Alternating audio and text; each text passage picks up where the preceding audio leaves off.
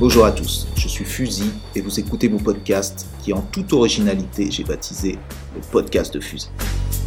J'ai commencé le graffiti à la fin des années 80 et je n'ai jamais vraiment cessé depuis. Je suis aujourd'hui un artiste indépendant aux multiples activités, allant du tatouage à la peinture, de la création de livres à la photo, à la réalisation de grandes fresques ou des illustrations pour des magazines, tout m'intéresse et je ne m'interdis rien. Le graffiti m'a appris que tout est possible. Il faut juste trouver le moyen de détourner les obstacles pour y arriver. C'est dans cet état d'esprit d'autodidacte, sans complexe, que je me suis lancé dans le podcast. Toi, t'as quel âge en 84 Pour mettre en avant les gens que je rencontre, que j'ai pu côtoyer dans mon passé. Tout le monde taguait, il n'y avait pas beaucoup de gens qui, qui graffaient. hein. De combattants de MMA à des beatmakers, des tatoueurs, des taggeurs de métro, des rappeurs, TM, Assassin, tout ça, Ayam. même jusqu'à des détenus dans leurs cellules. Je descendais via les échelles. Des inconnus qui s'épanouissent dans l'ombre, aux superstars aux milliers de followers, ils nous dévoilent tous leur parcours, leur ambition et leur passion, lors d'échanges longs et enrichissants. Pour moi, ça c'est sûr, mais je l'espère aussi pour vous. Je vous invite à réagir, à poser des questions, à nous faire des suggestions et à nous supporter sur notre compte Instagram, fusil, F-U-Z-I, du bas podcast. Merci à tous, place à mon invité, bonne écoute.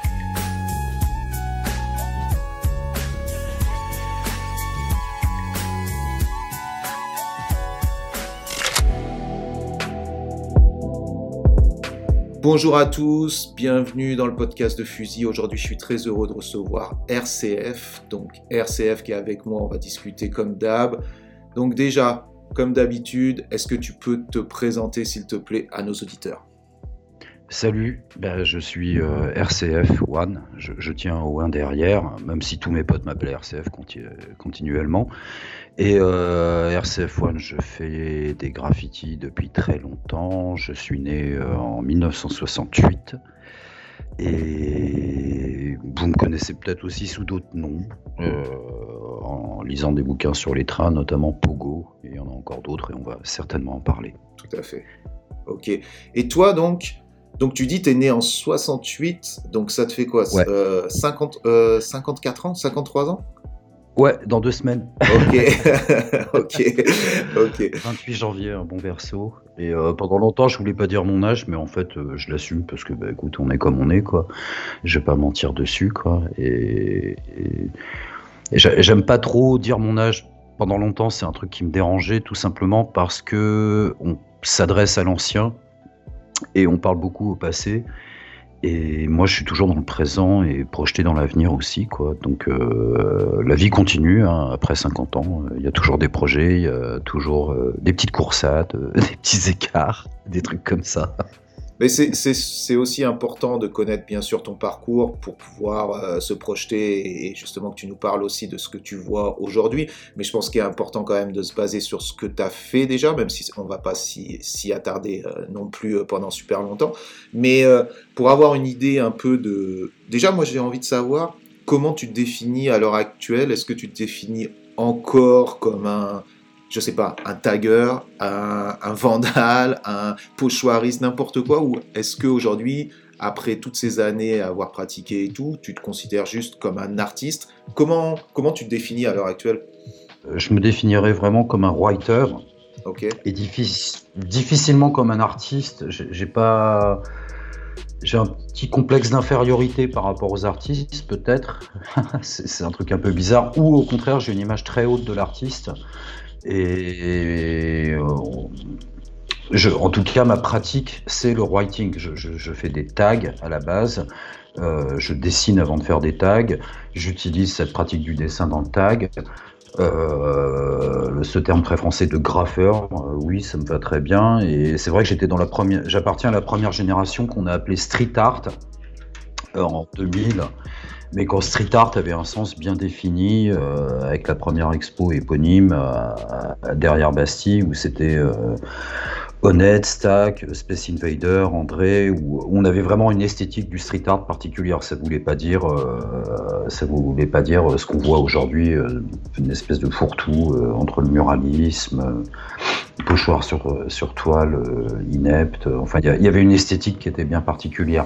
L'esthétique d'ailleurs, c'était euh, euh, ce que vous nommiez, euh, lo- euh, c'était logotype, c'est ça? Tout à fait, Mhm. tout à fait. C'était vraiment l'école du logotype. Et qu'on avait.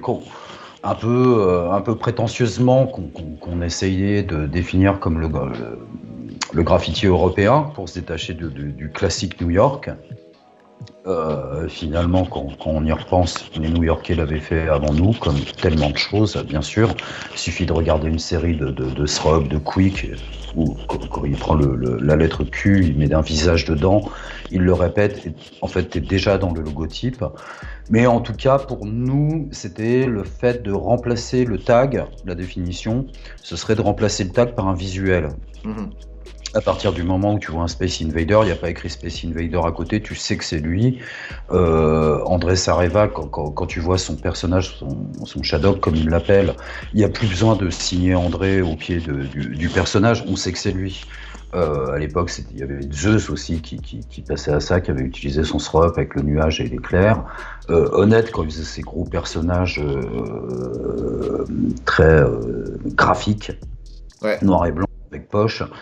Euh, pareil, quoi, il n'y avait même pas besoin de signer honnête ou un nom de crew. On savait que c'était lui, c'était identifiable par l'image. Euh, Alors, je vais, je vais te couper par rapport à ça. Moi, j'ai une question qui s'adresse justement à cette vision euh, qu'on peut appeler street art, parce qu'il faut mettre des mots sur les choses et mettons street art sur ça. Est-ce que vous, quand vous aviez commencé à le faire, c'était une manière pour vous de vous différencier des taggers? Ou est-ce que c'était une manière aussi de d'avoir un rapport plus euh, moins dans la confrontation avec le public.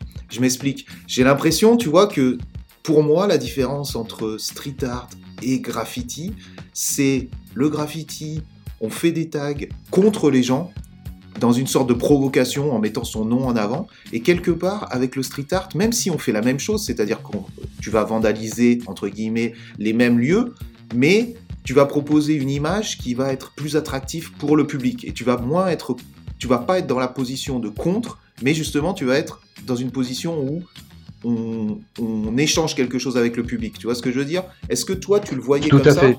ok. C'est c'est c'est pas faux. C'est pas faux. Euh, en ce qui concerne la motivation, je peux pas répondre pour les autres, mais en fait, en ce qui me concerne, moi, c'était peut-être en restant dans ma pratique du graffiti euh, comme une vocation où on est tout le temps un peu à se, à se challenger les uns les autres, à, qui fera le plus gros, qui en fera plus, qui fera le plus risqué. Enfin, je, ne t'explique pas tous les, tous les ressorts, tu les connais très bien. Euh, c'était aussi une façon de se distinguer, de me dire bon, bah, j'ai envie de faire un truc en plus.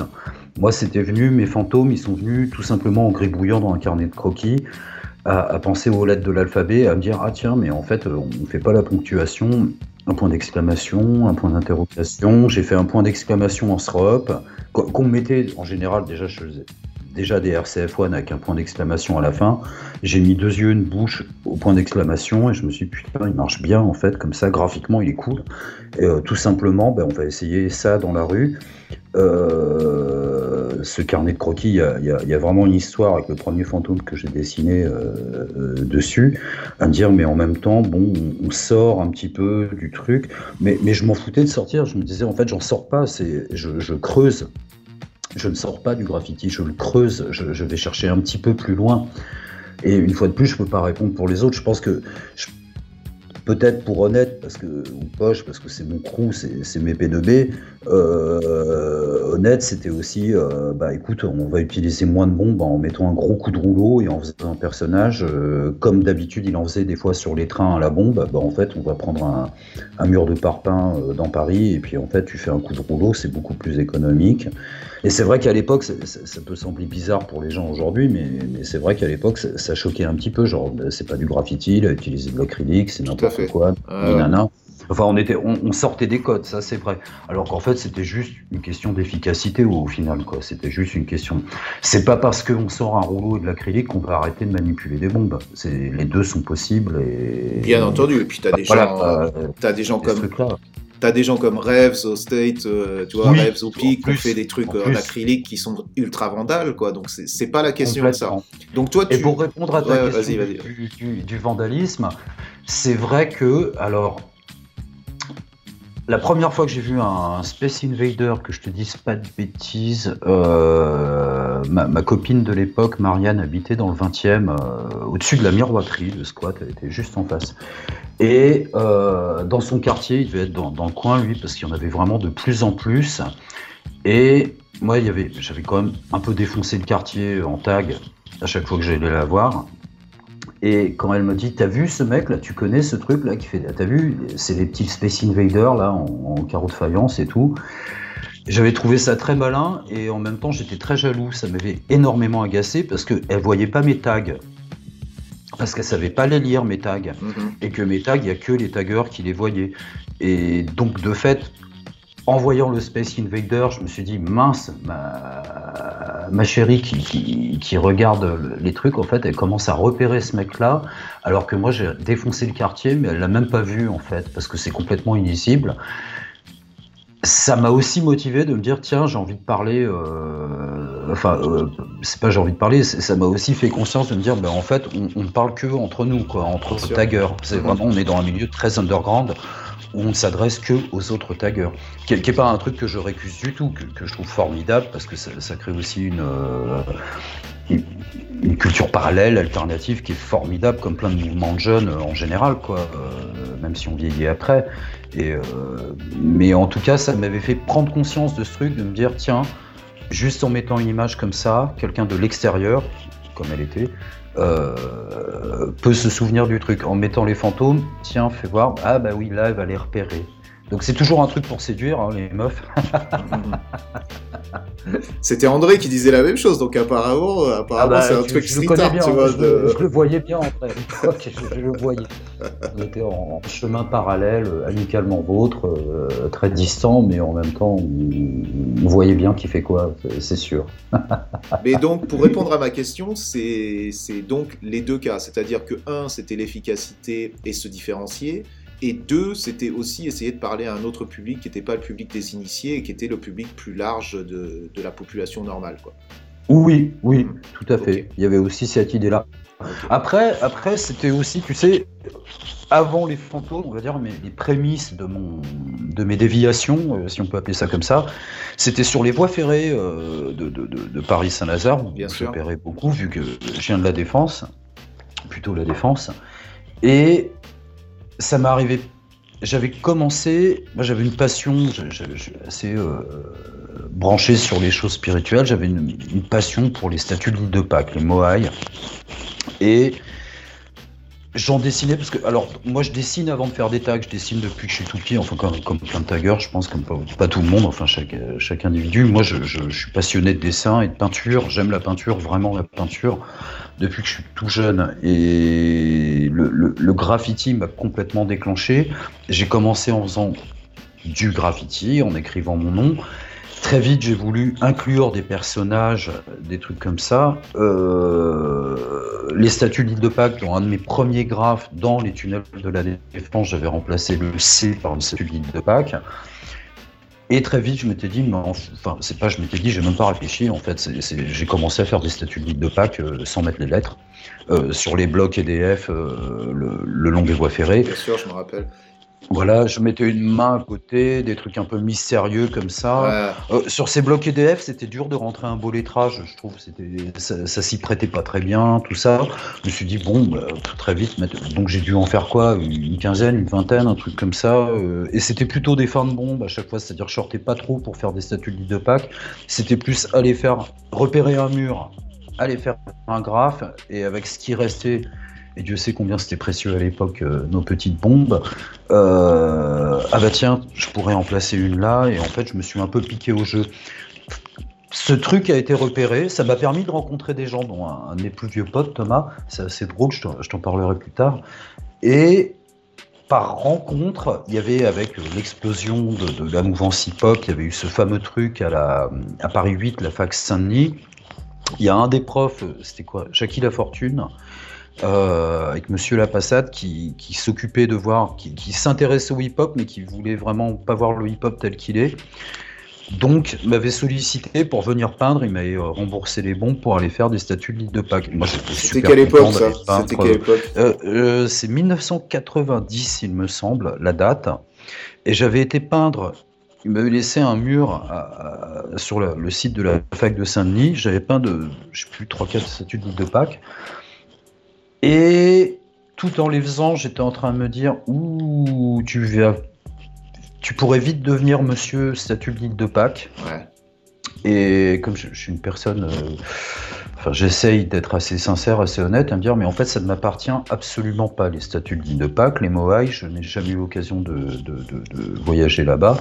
Et euh, c'est pas ma culture, c'est juste un truc qui me, qui m'interpelle, qui me fascine. J'avais lu un bouquin dessus, c'est tout.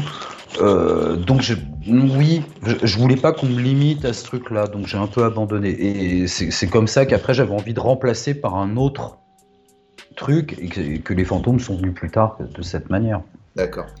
Euh, Il y a deux choses par rapport à ce que tu viens de dire, euh, par rapport à ces, ces statues. J'ai l'impression que euh, ça revient encore à ce truc de street art qui est beaucoup plus accessible euh, à- aux gens. C'est-à-dire que à partir du moment où ce mec, donc la passade, euh, est intéressé pour avoir un truc de graffiti, il va s'adresser à un mec qui va faire un truc qui est quelque part le moins graffiti de l'époque, tu vois ce que je veux dire?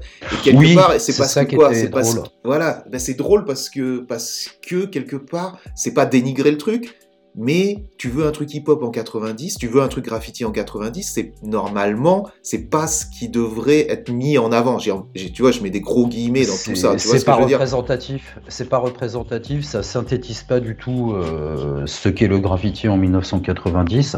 Voilà. Euh, après, c'était des universitaires qui, comment dire, euh, percevaient le, le- le- le hip-hop en général et le graffiti en particulier comme un terreau, un- une pépinière de jeunes talents et qui voulaient aller plus vite que la musique, je pense, Mhm. en, sollicitant des gens à, à faire un graffiti plus. Euh, Là-bas, j'ai rencontré, c'est drôle parce que tu vois, n'empêche que par, par, euh, par le- leur- leur, euh, leurs ateliers, j'ai rencontré Popeye, j'ai rencontré là-bas Popeye, euh, qui déjà se distinguait parce que lui, il a son style à lui de toute façon, euh, avant même le graffiti, c'est un mec qui, dessine comme ça de toute façon, qui, quand il se met à faire des lettres, c'est pas du tout dans l'orthodoxie entre guillemets qu'on qu'on trouvait dans les années 80 et euh, qui a un style spontané, il se pose pas la question, il fait ce qu'il a envie de faire. Et il y avait les Mac qui avaient fait un murder avec un b-boy, avec un gun, et je me souviens que la passade était, euh, ou la fortune était super déçue en disant oh non, mais qu'est-ce que c'est que ce truc euh, pff, un mec agressif avec un gun qui parle de meurtre, c'est une projection sur la culture américaine, on a l'impression de voir un, bloc- un mauvais blockbuster, enfin Oui, voilà. mais c'est le graffiti, la culture américaine de toute façon. Mais donc, bien sûr, ouais. bien sûr. En bien fait, c'est sûr. c'est ce que, en fait, eux, ils, ils vous avaient, euh, Ils demandent voulaient du aller plus vite que la musique. Voilà. Demandaient aux gens de, le voyaient comme un terreau. Après, ils avaient des attentes qui n'étaient pas illégitimes non plus, parce ouais, que bien sûr. euh, le, le- le- le graffiti new-yorkais, de ce qu'on en voyait avec les documents de l'époque, euh, avait déjà dépassé, d'une certaine manière, euh, tous- les codes et tous les poncifs qui étaient véhiculés dans Subway Art, euh, en regardant enfin déjà où on en était avec euh, bah, Futura en premier bien sûr et ou même Face 2 enfin c'est des gens qui allaient déjà plus loin qui, s'inscrivaient déjà dans des mouvements de peinture d'une certaine manière euh, qui quittaient pas le graffiti pour la peinture. C'était juste une nouvelle façon d'appréhender la peinture et des gens qui avaient déjà assez de métier, enfin métier, j'aime pas ce mot, mais assez de pratique pour, euh, pour affirmer quelque chose de complètement différent. Enfin, pour moi, la question d'aller peindre sur toile et de faire des choses différentes, elle se posait pas vraiment comme une euh, trahison du graffiti du tout. C'est-à-dire, j'ai commencé à voir les trucs de Futura très vite et ça me parlait énormément à me dire waouh, c'est ça la peinture de ma génération, c'est ça la, dynamique dans laquelle j'ai envie de rentrer. J'avais l'impression, moi, je, suis plutôt d'une culture rock j'avais l'impression de voir putain, enfin, il y a un truc qui ressemble à du rock and roll en peinture, qui défonce le pop art, qui, qui l'an- qui l'anéantit, quoi, qui anéantit les mouvements de peinture précédents avec euh, sa propre façon de faire, sa propre énergie et une tension maximum qu'on retrouvait dans, dans, ces toiles. Euh, Face 2, je le découvrirai un petit peu plus tard, mais, mais, mais Futura, Ramalzik, on verra un petit peu plus tard aussi, parce que c'était pas des choses auxquelles on avait accès facilement. Futura, je l'avais découvert tout bêtement dans un article dans Actuel. Ceci dit, Face 2 aussi d'ailleurs. Euh, Bernard Sécry, qui s'occupait du hip-hop dans Actuel, avait déjà euh, les contacts de ces mecs-là. Et, et, puis bien sûr, Futura, on l'avait vu. Je l'ai vu à la télé chez mes parents, dans le HLM, en train de peindre euh, dans, dans l'émission de Sydney. Mhm. Et euh, voir la, la toile par terre, déjà, tiens, le mec il peint pas contre le mur, la toile par terre, il la retourne, il tourne autour, il fait ce truc-là. Je, je... Ça, ça participait de l'énergie et de l'attention autant que de peindre sur des métros, des trains ou des murs de voies ferrées. C'est-à-dire, euh, c'était déjà utiliser l'outil bombe, le maîtriser, euh, ce truc qui, est improbable. Tu touches pas le support avec, ça, pulvérise à distance. C'était vachement important. Quoi. Il, y avait, toute une esthétique qui allait avec, urbaine, citadine. On oubliait un peu ça, mais c'était tellement fort. C'est-à-dire, il n'y avait pas trop de correspondance avant, à part les pochoirs. Moi, ce qui, m'intéresse dans ce que tu es en train de dire, c'est que j'ai envie de recentrer d'où tu viens exactement, comment tu as découvert le graffiti. Je m'explique. J'ai l'impression que dans ton univers, il y a énormément du début de New York, euh, une sorte de, bon, les subway art, même une fascination pour, même avant le subway art, tout ce qui est, j'ai envie de te dire, l'école new-yorkaise dans ce est là de plus, euh, de plus euh, connu et de street.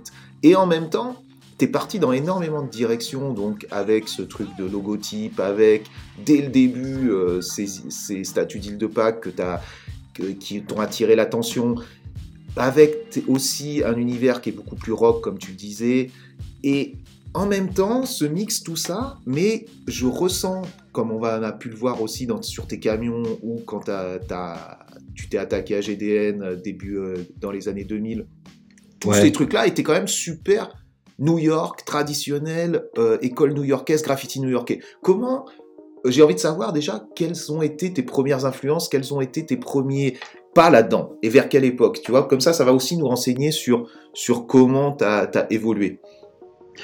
Mes, mes, premiers pas, en remontant, parce que pour, pour, te situer le contexte, donc moi je viens de, de, de du pont de Puteaux dans un HLM modeste qui, qui, qui a même pas la prétention d'être une grande barre euh, flippante, euh, que juste des, des, des, petits HLM à la noix, dans un quartier ouvrier avec les mecs qui font les 3-8, tout ça, et des usines qui ferment partout euh, sur les, les, quais de la Seine.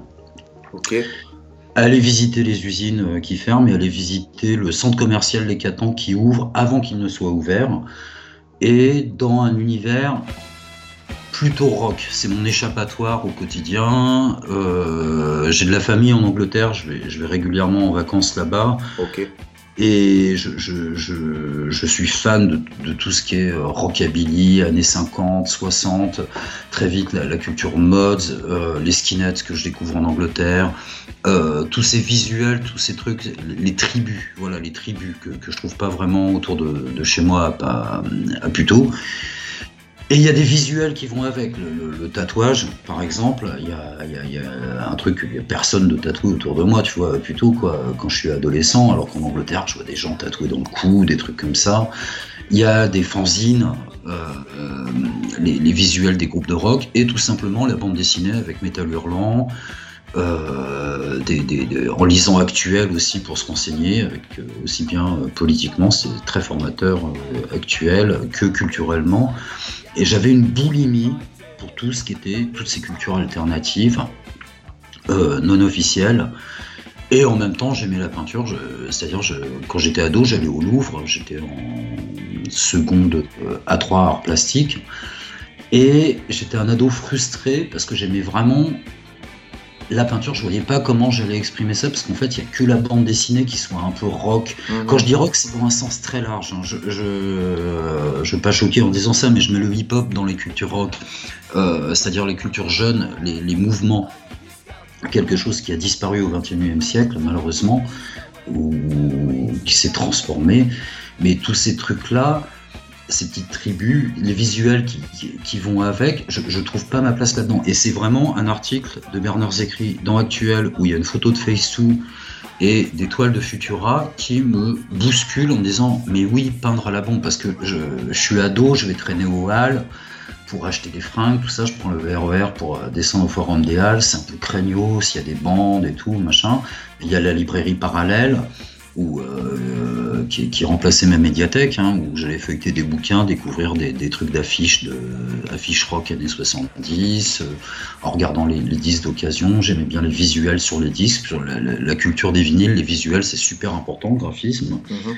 Et en traînant dans les halles, ben, on voit beaucoup de pochoirs qui étaient euh, plutôt de la mouvance punk, post-punk, enfin qui, qui, qui, qui, se détachent même de ça. C'est quelle époque ça? C'est les années 80. Moi, je suis ado dans les années 80, je sais pas, je veux dire 84, 85, un truc comme ça. Donc en fait, il y a déjà une familiarité avec les écrits sur les murs. Mmh. Il y a déjà une familiarité avec l'illégalité d'écrire sur les murs. Euh, les gars avec qui je traîne, c'est quand même assez régulièrement. On... Je traîne avec des, des, je retrouve les, les, les mods du Gambetta. Euh, c'est assez régulièrement qu'en se déplaçant en, tribu, en scooter, euh, il y en a toujours un qui a une bombe. Et quand on s'arrête quelque part, il y en a un qui écrit Mods Gambetta Paris 20. Euh, ou alors qui écrit un nom de groupe. Moi, c'est mon premier graffiti, il vient comme ça. J'avais fait un pochoir avec une Vespa. Euh, ça, devait être un petit A3, un truc, enfin, ou un A4, je sais plus, en carton qui était trop épais. Enfin, j'étais pas du tout rencardé là-dessus, je sais pas comment on faisait. Euh, mal découpé au cutter. Le truc, c'est que je vais à côté du lycée, je commence à en mettre un, un deuxième. Là, le lycée, il est où? Il est à Puteaux ou, ou c'est à Paris? Euh, À côté de Puteaux. Okay, okay. Moi, j'ai fait le grand écart. Tu traverses la Seine et c'est le grand écart. Euh, J'étais au collège à Puteaux, où j'ai grandi, et je me suis retrouvé au lycée à Neuilly-sur-Seine. Okay. au, collège, euh, au collège, on vendait la drogue et à Neuilly, on la consommait. Voilà. et. Le grand ce, qui est, ce qui n'est pas contradictoire, ceci dit. Il y en a, ouais, qui, font, ouais. il y en a qui font les deux aussi, donc euh, ok. ce, qui est, ce, qui est, chouette aussi, enfin, moi, c'était très bien parce que ça m'a aussi donné une ouverture d'esprit à, à, ouais. à, côtoyer plein de gens de milieux différents, euh, de, de l'un et l'autre. Ça m'a cassé des barrières aussi. C'est mmh. l'école libre. Et euh, bref, à côté du, collège, il y, a, ce mur en face de la poste, euh, dans, la rue du lycée, pardon. Et je j'en aligne deux trois puis je, vois que ça commence à coller que c'est n'importe quoi que ça bave. Et en fait ça me plaît pas du tout. Le mur est grand et je vois pas j'ai dû fumer un joint et je suis là genre mince ça, ça marche pas. Donc en fait je me dis non. C'est frustrant quoi. Avec la bombe libre je vais écrire un truc. Le premier truc qui me vient à la tête j'ai écouté The Specials. Je dois avoir des badges de The Specials. Donc j'ai commencé à écrire Specials en grand. Ok. En lettres bâton complètement improvisé à la bombe rouge. Et euh, en grand. Franchement, ça devait pas être énorme. Mais euh, voilà, je faisais la promo d'un de mes groupes préférés. Le lendemain, quand je passais devant, ben, je rougissais, j'avais l'impression que tout le monde savait que c'était moi parce que j'avais des badges spéciaux, j'avais dû les virer de la veste jeans. Euh, j'avais l'impression que la, toute la ville en parlait. Enfin, tu vois, toute cette excitation, voilà, ça, ça rentre comme ça le graffiti pour moi. Et, euh, et puis c'est un truc que je mets un peu de côté. Enfin, tu vois, c'est pas non plus une activité à plein temps. Il y a plein d'autres trucs à faire. Et c'est suite à une sorte de petit accident de la vie, euh, un peu trop d'excès de, euh, qui, m'emmène euh, à consulter des, psychiatres. Et en sortant de l'hôpital, à Suresnes, au, à, à l'hôpital Foch, je suis, ma maman m'accompagne et je suis sous calmant et je regarde le graffiti sur le mur d'en face. Et moi, j'avais quitté la banlieue. J'avais dans ma tête, j'étais déjà parti en Vespa à traîner dans Paris, je squattais chez euh, des potes dans Paris, tout ça, et là ça me ramène chez les parents en banlieue à, je sais plus, à 19 ans, un truc comme ça. Et je vois des graphes, donc de, je sais plus lequel, mais soit Sino, soit Darko, Gore. FBI. -hmm. Ouais, et je kiffe là-dessus, à me dire, mais ouais, on prend le train, puis je commence à regarder par la fenêtre, parce que moi, je me déplaçais pas trop en train, en fait. D'accord. Euh, J'étais tout le temps en Vespa, et là, je commence à regarder ça, et c'est là que 88, ça commence. Enfin, le premier graphe, en vrai, ça devait être 87, fin 87. Et je commence à me rencarder là-dessus, euh, que je me trouve Art, que vraiment je m'intéresse à ce truc-là, de, de me dire écrire son nom. Pourtant, pourtant c'était déjà présent quand je squattais dans Paris, euh, chez ma pote Alexandra, elle habitait rue d'Orsel dans le 18e, et j'ai vraiment vu la première vague de tags, euh, je me souviens très bien de sortir de chez elle et de voir écrire, écrit en face, sur le mur d'en face, un petit peu en hauteur, en face du McDo de la rue d'Orcel, qui n'était pas un McDo à l'époque, euh, sign, bandeau, squat, et, et des rideaux de fer de sign. Ça, je m'en souviens de les avoir vus, à me dire, waouh, c'est pas bête. Euh, je pense, je me projetais pas à faire ça moi-même, mais je me souviens d'avoir regardé à me dire ah ouais les SROP, enfin je savais pas que ça s'appelait un SROP, Uh-huh. juste avoir fait le contour des lettres comme ça en ballon, je trouvais ça super joli en fait, ça me plaisait bien. J'en. Alors, tu sais quoi, déjà là, effectivement, tu réponds, euh, tu réponds tout à fait à ma question, c'est-à-dire pourquoi il y a ce mélange dans ton, dans ton travail de cette école New York classique et ce truc plus rock, plus pochoir? Tu réponds parfaitement à par le balbutiement, le début de ton, de ton introduction au graffiti. J'aimerais avoir deux, trois précisions par rapport à C'était mêlé. hein. Ouais, ouais, voilà, c'est ça, c'est tout à fait mêlé. J'aimerais avoir deux, trois, deux, trois euh, précisions par rapport à justement ce parcours qui est, qui est donc, euh, qui, que tu viens de, d'expliquer, qui commence au début des années 80 en- environ et qui, et qui jusqu'au premier pas euh, face à ce graphe FBI ou Sino qui est plus un truc de vraiment qui te met une claque de visuel qui est plus du graffiti comme on l'entend. Euh, quand tu dis que tu vas à Londres par exemple, c'est vers tu as de la famille à Londres et que tu as des premiers contacts avec Londres, c'est vers quelle époque les premières fois que tu vas à Londres justement? Oh, J'y vais depuis, euh, depuis que je suis môme, mais euh, euh, quand je commence à m'intéresser au graffiti, on est dans South London à Wimbledon. D'accord Et euh, la ligne commence à être assez retournée. J'avais fait un graphe euh, sur un mur de briques avec des bombes qu'on avait trouvées en Angleterre. Je te dis pas comment. Elles étaient nulles ces bombes. Et c'était Oh quoi là, ça C'était quoi à l'époque Justement 1991. 91, ok. 1991. Hmm. Et euh, c'était, euh, que je te dise pas de bêtises, je crois que c'est Noël 1990 pour la première fois. J'ai vu un wallcar. Oh, ok. Et là, ça a été la claque. Euh, lui, je, je- je cherche, je sais plus où est la photo. Mais où Euh, En Angleterre, à Londres ou à Paris À Londres, à Londres. C'est Wow. la première fois que je vois un wallcar. Sur métro Et- ou sur train Sur métro, sur métro, sur la Circle Line. Je pense qu'il était garé à Hammersmith, de mémoire. Ou à Earls, non, il était à Earls Court. Et je, je sors pour changer avec ma Sophie, ma copine de l'époque. Euh, je crois qu'on allait, oui c'est ça, on devait aller à Portobello, on voulait aller euh, sur le marché de Portobello. C'était en plein hiver, c'était le 26 décembre, donc le lendemain de Noël, euh, Boxing Day, donc qui est qui est férié en, Angleterre. En Angleterre, c'est 25 et 26 qui sont fériés. On change et là, oh, oh la vache, double wallcar, un married couple comme on dit. Euh, Mushroom Madness, c'était Prime et Fuel. Je m'en souviens de mémoire Wow. parce que je suis resté à les regarder. Il y avait plein de gars lookés euh, avec des doudounes et des Puma Clyde euh, sur le quai. Je me doutais bien qu'ils étaient un peu dans, dans le truc. Moi, j'étais encore, j'étais encore en parka et en Doc Martens, avec sans doute, enfin, tu vois, j'avais un, un look mode.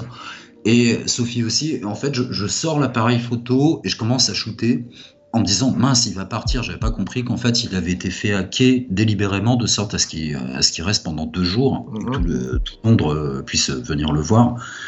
Et euh, je commence à prendre des photos. Il y a un des gars qui vient me dire non, non, non, non, attends, prends pas de photos. On va penser que c'est toi. T'es fou. Il y a des flics qui rôdent. Enfin, on a été vraiment sur le casse du siècle. Et euh, euh, tu parles, en fait, j'ai pris des photos tranquilles. J'aimerais bien les retrouver. Par contre, je les ai perdues. c'est- Et, euh, beau de les retrouver. Mais en plus, c'est Londres est, Londres est connu justement pour, durant les fêtes, justement le jour de Noël, où où il y a des plans euh, qui ont été faits depuis des années et qui se fait péter tout le temps euh, à cette époque-là. Euh, le métro se fait péter depuis 30 ans à cette époque-là.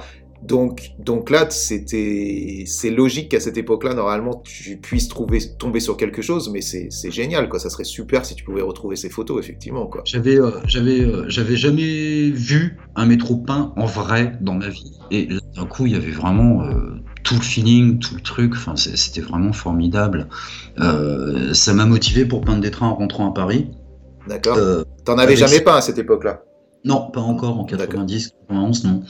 Et avec Sino sur, euh, pardon, sur Saint-Lazare, on, en fait, on, on était parti perdant en, en se disant, comme il n'y en a pas, comme personne ne peint les trains, vraiment, ils sont trop faciles à, à- à remiser en, en voie de garage, donc Mhm. on le verra jamais tourner. C'est vraiment, on va perdre nos bombes.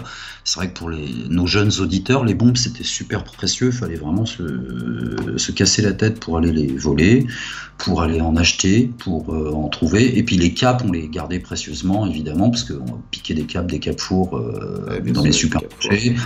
Euh, on, les, on les mettait dans un, pot de confiture avec de l'acétone ou du white spirit pour pas qu'ils sèchent, parce que quand, on a un, enfin vraiment c'est un cadeau quoi. Et puis en plus fallait savoir, fallait savoir le truc, fallait que tu aies un copain pour t'expliquer, un pote qui t'explique, qui t'initie au truc, avec un L'Oréal ou un Décafour. Bref, euh, on, se, motive pour aller peindre un train en se disant en fait, moi j'utilisais pour aller à Paris, il y avait le Puto ici pleine, qui, qui est devenu le tram Val de Seine depuis. C'est donc euh, un train euh, qui faisait la ligne. euh, qui partait de la gare de Puteaux, pas de la Défense, qui partait de la gare de Puteaux, qui allait à Issy Plaine, boulevard Victor, voilà. Euh, qui... Qui était un train gris. pour les un gens train qui ne connaissent gris. pas. mhm. qui était super étrange pour le, le réseau, à savoir il était électrifié par le rail. Il était troisième rail, il n'y avait pas de caténaire dessus.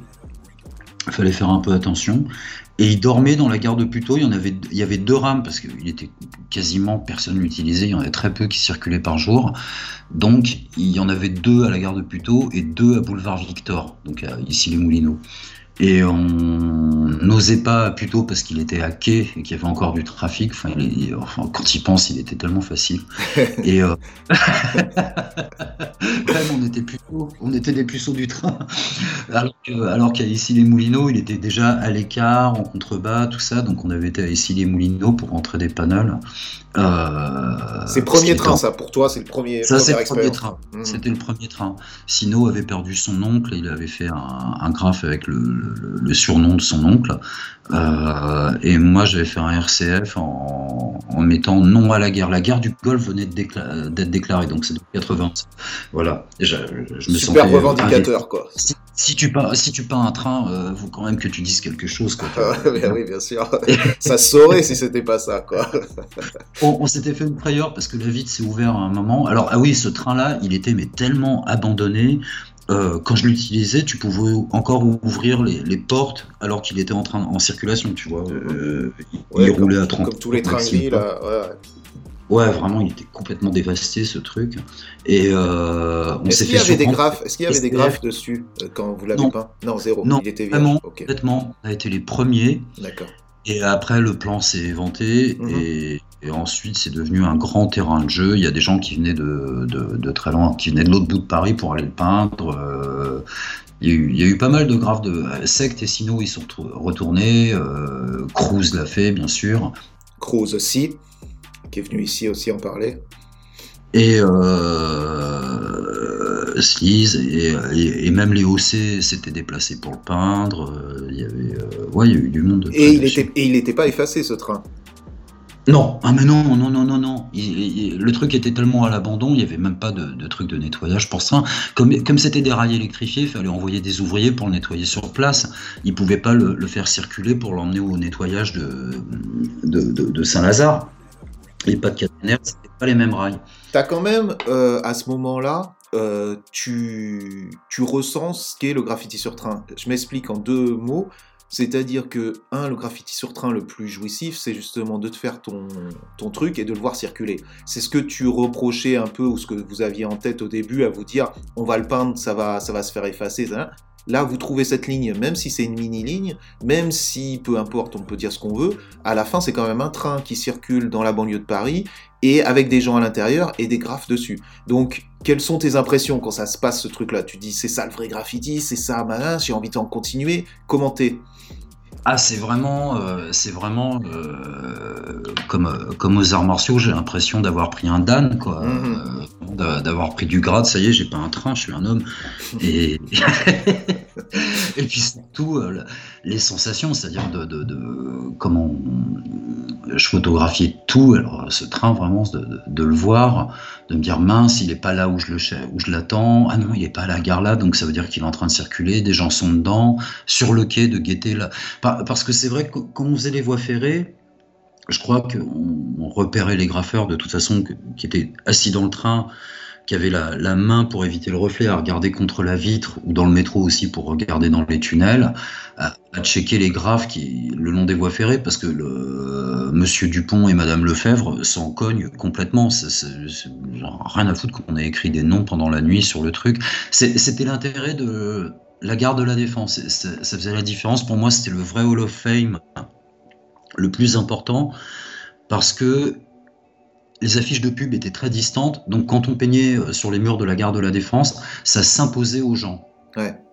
Tous les gens qui attendaient le train sur le. Après, quand ils rentraient dans le train, entre la Défense, Courbevoie et, et Bécon-les-Bruyères, je pense qu'ils regardaient absolument pas le, le, le, fameux Power to the Lords de, de, de, de Gore FBI. Et je pense que non, ils regardaient pas ces trucs-là par la fenêtre. Ils regardaient le, si les nuages euh, allaient disparaître, euh, ou ils regardaient le journal, mais ça les intéressait pas. En attendant le train à Gare de la Défense, c'était un peu obligé de regarder le truc, ça s'imposait à eux. Et du coup, aller peindre dans la Gare de la Défense, c'était un peu aussi un, rite initiatique pour nous. Il y avait quand même un truc assez important avec Sino, Cero, euh, qui emmenait Stone. Euh, c'est vrai que ouais, cette, cette, cette, gare a été un Hall of Fame et un peu à l'instar de la gare de Sergi où justement tu oui, attends. Voilà, tu vois, il y avait ces deux gares qui étaient quand même. J'avais euh... oublié ça. Bah ouais, bien sûr, la gare de Sergi, c'était vraiment Hall of Fame, oui, bien sûr. Que tu as déjà, que tu as fait d'ailleurs, je me rappelle avec un, avec un, un euh, je me rappelle de cet effet à l'intérieur de ton RCF à la gare de. J'avais fait un chrome et dans le, les reflets du chrome, on voyait des chars d'assaut et des avions. De... C'était magnifique. Ah, C'était magnifique. et j'avais écrit apte parce que je revenais des trois jours service militaire. J'ai tout fait pour me faire euh, pour me faire exempter, mais non non, j'étais apte ah, et j'étais dégoûté. Du coup, j'avais fait un graphe apte. et aussi une époque que les plus jeunes ne peuvent pas connaître, c'est-à-dire que tu étais obligé d'aller au service militaire. Moi, j'ai été réformé, euh, euh, c'était P4 à l'époque là, les trucs des des, des gueudins là, de faire le gueudin, ben, ça marchait ça marchait plutôt bien. Écoute, moi j'ai essayé de faire ça, j'ai fait, on avait tous nos petites euh, stratégies, nos astuces. Moi, j'ai essayé de faire l'andouille, enfin, de, le, le, euh, je sais pas, de, de, de simuler l'autisme, de par la personne, je mette mes pompes, j'arrive, j'ai pas dormi, j'ai une, une, gueule fatiguée, euh, tout ça, je fume des joints avant, je suis nerveux, gna gna gna gna gna. Et j'essaye de jouer mon rôle, mais je suis un très mauvais comédien parce qu'en en fait, il y a Karim Zagia avec qui j'étais à l'école primaire, qui était né le même mois que moi la même année, et, et qu'en fait, on s'est pas vu depuis une dizaine d'années. Et que je fais l'autiste, et quand il arrive, je Ah, Karim, ça va et, et en fait, il y a bien des mecs qui t'observent, qui font Bon, bah, il se porte très bien, ce garçon, voilà, il se souvient très bien de ses copains, il, voilà, il est content. Moi, je, je m'étais surpris tout de suite à me dire Eh merde, je viens de sourire, je viens d'être jovial, et c'est. Je suis bon pour l'armée. bah, j'ai fini par faire objecteur de conscience. Mais, euh, D'accord. Je voulais pas, je voulais pas porter d'armes. J'étais opposé à l'usage des armes. Euh, mon père a été militaire et contre son gré, c'est-à-dire il a été appelé sous les drapeaux et il m'avait fait jurer de pas faire militaire. Oh, voilà. En m'expliquant okay. que l'armée, la guerre, c'est des gens qui se connaissent, qui se battent au nom, euh, de, pardon, des gens qui ne se connaissent pas, qui se battent au nom de gens qui se connaissent très bien entre eux, des industriels. Et c'est vraiment resté une, une philosophie. Puis j'ai un énorme respect pour mon papa et, et vraiment j'ai tenu parole de me dire bon, euh, parce que franchement c'était pas terrible de faire objecteur non plus, mais et puis, et puis, bizarrement, en fait, moi, j'étais assez partant pour faire militaire en me disant ça va me dégourdir. Moi, je, je suis pas très dégourdi de nature. Je suis pas. Euh... Ça veut dire quoi, dégourdi? Tu t'entends quoi par là? Je, bah, je suis plutôt timide, euh, okay. introverti. Euh, quand je suis ado, je suis, je suis mal dans ma peau. Je suis, euh, je fais pas le malin, quoi. Je mm -hmm. mets mes pompes, ça, et je m'étais dit l'armée, ça pourrait me donner un service militaire, ça me pourrait me donner un. confiance un en toi, quoi.